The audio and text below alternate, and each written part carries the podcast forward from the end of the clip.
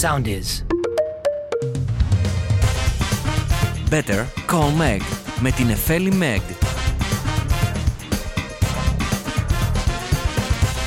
Καλημέρα, καλησπέρα ή και καληνύχτα. Γιατί κάποιοι, δεν ξέρω ποιοι, μπορεί να ειδονίζονται να ακούνε νομικά πριν κοιμηθούν. Εγώ δεν κρίνω κανέναν ε, φίλο μου. Εγώ χθες το βράδυ άκουγα μια τετράωρη διάλεξη παλαιών μου καθηγητών που ήταν και στην Επιτροπή για τις αλλαγές του ποινικού κώδικα ο οποίος άλλαξε και για τον οποίο θα μιλήσουμε. Και ξύπνησα σήμερα και λέω: Να τι πρέπει να κάνω podcast σήμερα. Εγώ είμαι Νεφέλη, τελείωσα νομική στην αγαπημένη συμπρωτεύουσα της Αλούγκα και πρόσφατα πήρα και την άδεια άσκησης επαγγέλματος. Είμαι λοιπόν ε, και μια ντεκεγκορέσα ε, με το νόμο. και αυτό εδώ είναι το Better Call Meg, μια σειρά που ευελπιστεί να σας κάνει να αγαπήσετε τη νομική στην καθημερινότητά σας, διότι η νομική βρίσκεται, φίλοι μου, μέχρι και στον αέρα που αναπνέουμε. Ο αέρας είναι ένα από τα κοινά σε όλους πράγματα, είναι δηλαδή όλων μας, όλων και κανένας δεν μπορεί να έχει δικαίωμα πάνω του και να πει π.χ. ο αέρας μου ανήκει, ξέρω να σας πω ότι ε, εγώ, να το μοιραστώ μαζί σας, με κλάματα είχα βάλει τη νομική στο μηχανογραφικό μου, διότι ε, ήθελα να γίνω σκηνοθέτης. Ε, άλλο που εν τέλει έγινε σκηνοθέτης της ζωής μου.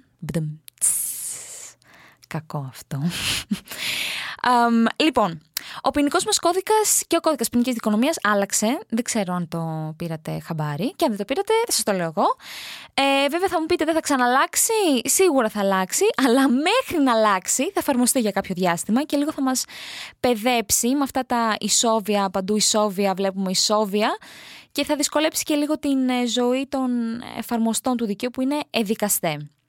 Λοιπόν, ε, ο καινούριος νόμος, ο 4855 του 2021, έχει ως σκοπό, όπως λέει και η αιτιολογική του έκθεση. Η αιτιολογική έκθεση, να πούμε ότι ε, είναι ένα κειμενάκι που συνοδεύει κάθε νόμο στο τέλος του και εξηγεί γιατί αυτός ο νόμος είναι γαμάτος και γιατί αυτός ο νόμος ψηφίστηκε. Λέει λοιπόν ότι ε, σκοπός του νόμου είναι να δημιουργήσει ένα κλίμα ασφάλειας στους πολίτες, αλλά και να ξαναπείσει εμάς τους πολίτες ότι κανένα έγκλημα δεν μένει ατιμόρυτο. Γιατί είχαμε την πεποίθηση ότι κανένα έγκλημα δεν μένει τιμώρητο.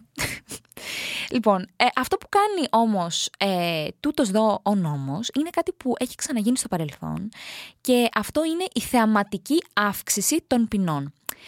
Ε, και στο σημείο αυτό να πω ότι γενικά δεν ξέρω αν το νιώθετε κι εσείς, είναι λίγο η δική μου ιδέα, αλλά ο κόσμος διψάει για αίμα. Για αίμα, δηλαδή κάνει κάποιος ένα έγκλημα και αν μπορούσαν να τον κάψουν στην, στην πυρά, θα τον έκαιγαν.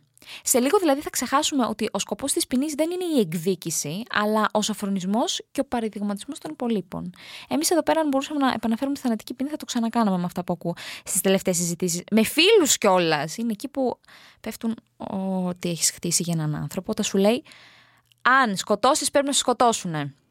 Λοιπόν, ε, με τον καινούριο νόμο, ανθρωποκτονία, θανατηφόρα ληστεία και θανατηφόρος βιασμός, σε αυτά εδώ απειλείται ως μοναδική ποινή της ισόβιας κάθριξη. Η ισόβια κάθριξη να πω ότι ποτέ τα ισόβια δεν είναι ισόβια, δηλαδή κανένας εγκληματίας δεν θα μείνει για πάντα στη ζωή, για όλη τη ζωή μέσα στη φυλακή.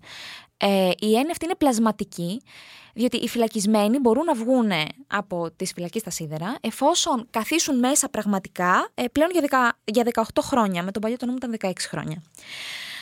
Το Υπουργείο Δικαιοσύνης, με αυτόν τον τρόπο όμως, με το να αυξήσει πάλι τις ποινές, αγνοεί, όπως και ο περισσότερος κόσμος που πιστεύει ότι τα ισόβια είναι η λύση για τα πάντα, όπως ήταν το Windex στο γάμο σε ελληνικά. Δεν ξέρω ποιοι το θυμάστε αυτό που έβαζε ο πατέρας της Βαρδάλος. Παντού βάλε Windex. Ναι. Μόνη μου.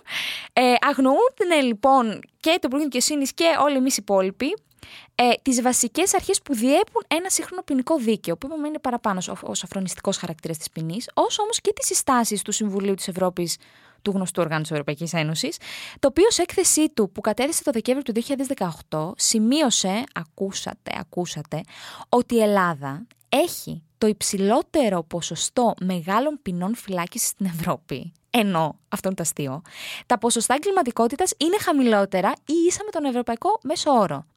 Δηλαδή μια τρύπα ε, in the water, το καταλαβαίνουμε.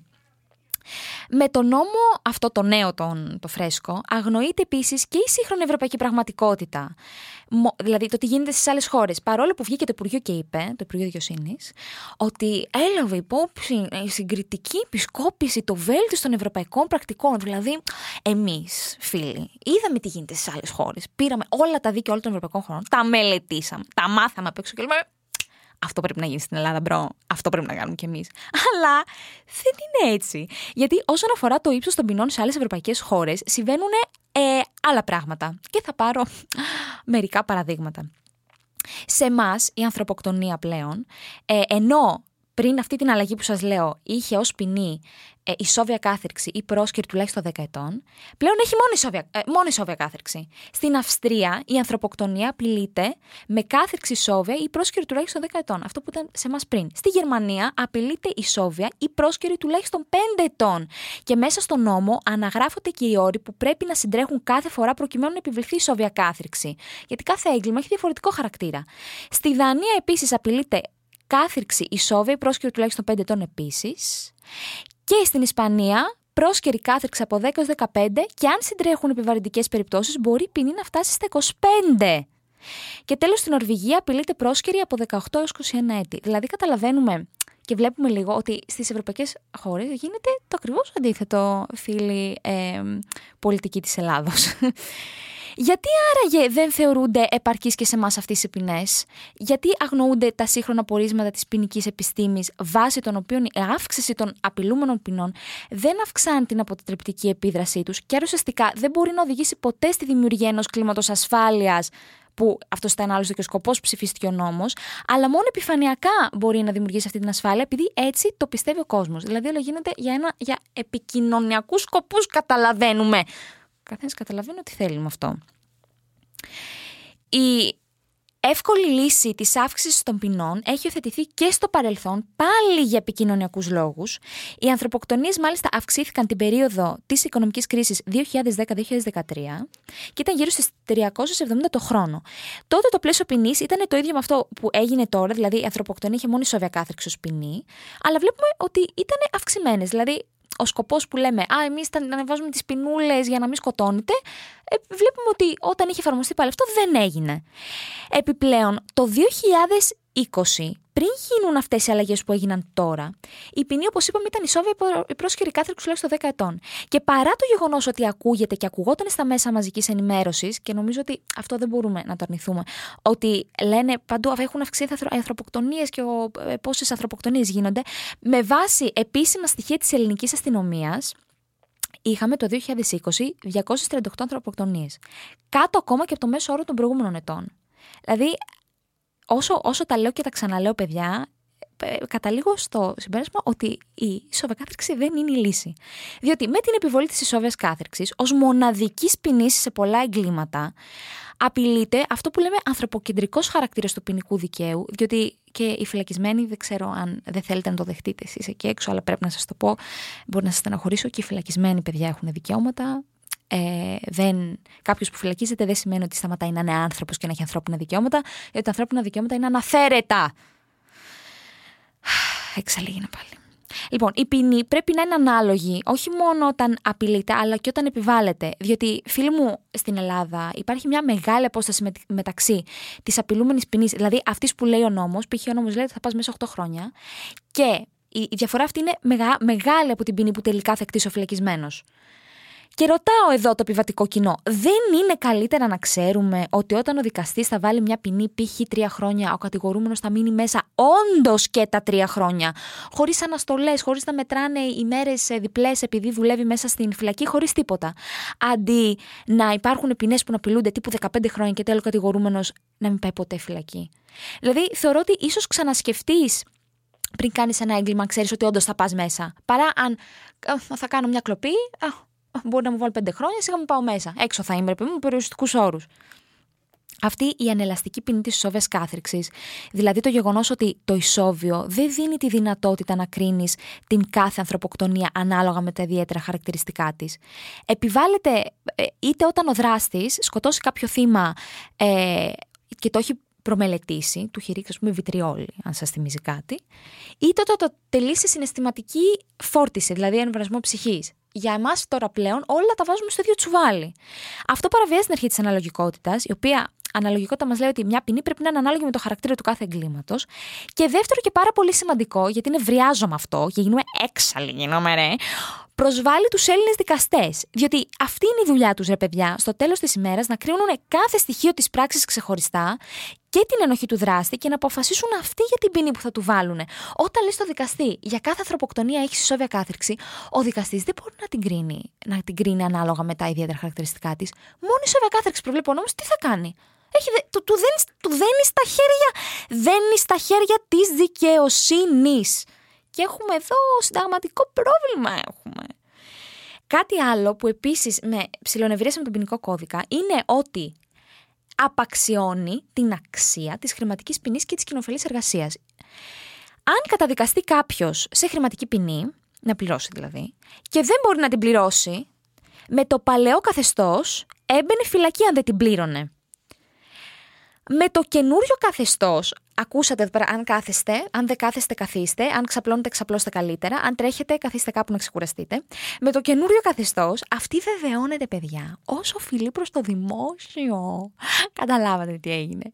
Σε φάση, Α, δεν πληρώσει, εντάξει, απλά θα, θα τα πληρώσει κάποια στιγμή στην εφορία. Δηλαδή, στα τέτοια μας, ας πούμε, ό,τι και να κάνεις, ε, θα χρωστάς κάποια λεφτά.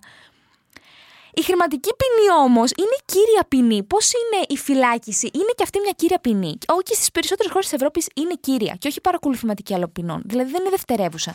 Και προκειμένου να τις φερθούμε ως κύριας ποινής, πρέπει να βεβαιώνεται το γεγονός πως, μαν μου, αν δεν πληρώσεις τα χρήματα, θα πας μέσα. Μέσα στη, στην ψηρού, πώ λέγεται, στη, στη στι φυλακής στα σίδερα. Θα μπεις, θα μπεις μέσα, όχι απλά να, να, να, να, να τη συμπεριφερόμαστε σαν απλή σοφλή προς το δημόσιο. Δεν εκτελείται τελικά η ποινή για το έγκλημα το οποίο την επέβαλε ο νομοθέτης. Έχει τελείως διαφορετικό χαρακτήρα.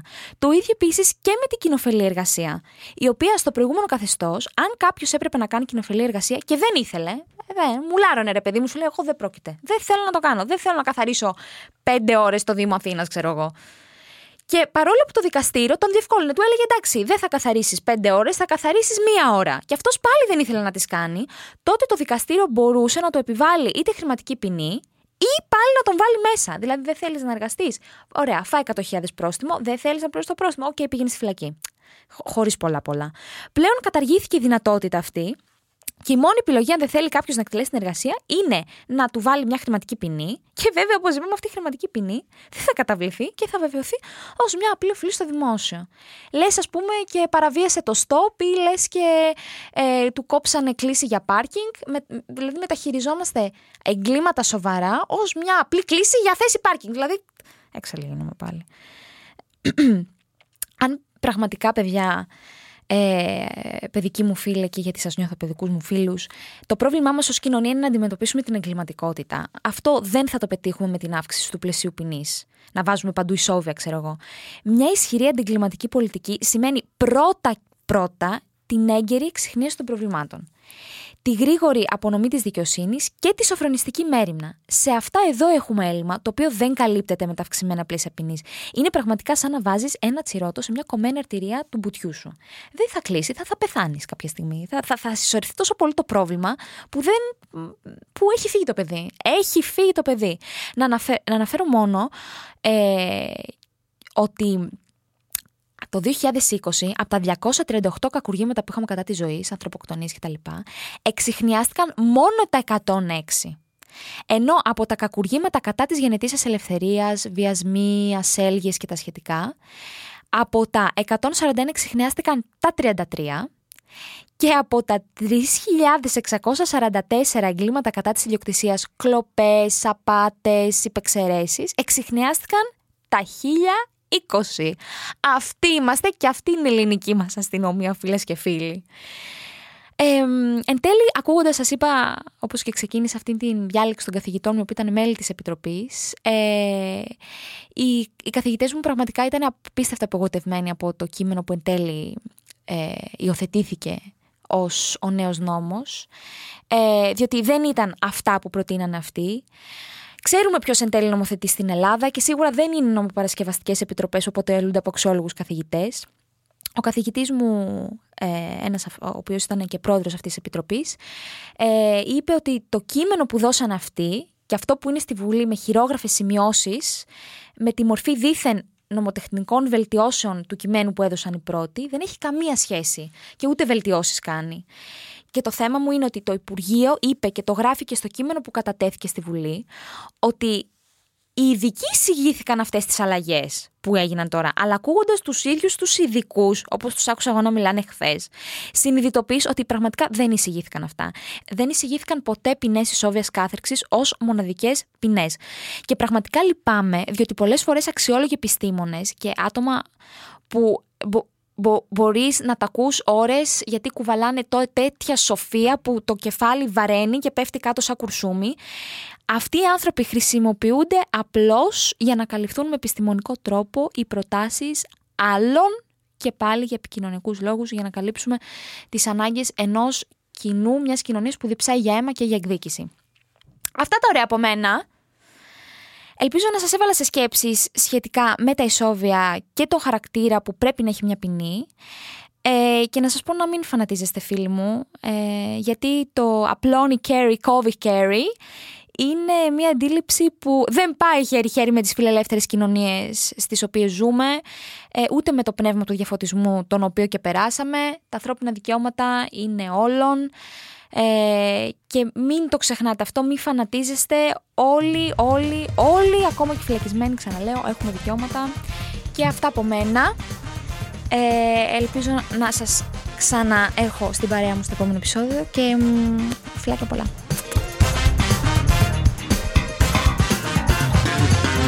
Ακολουθήστε μας στο Soundees, στο Spotify, στο Apple Podcasts και στο Google Podcasts.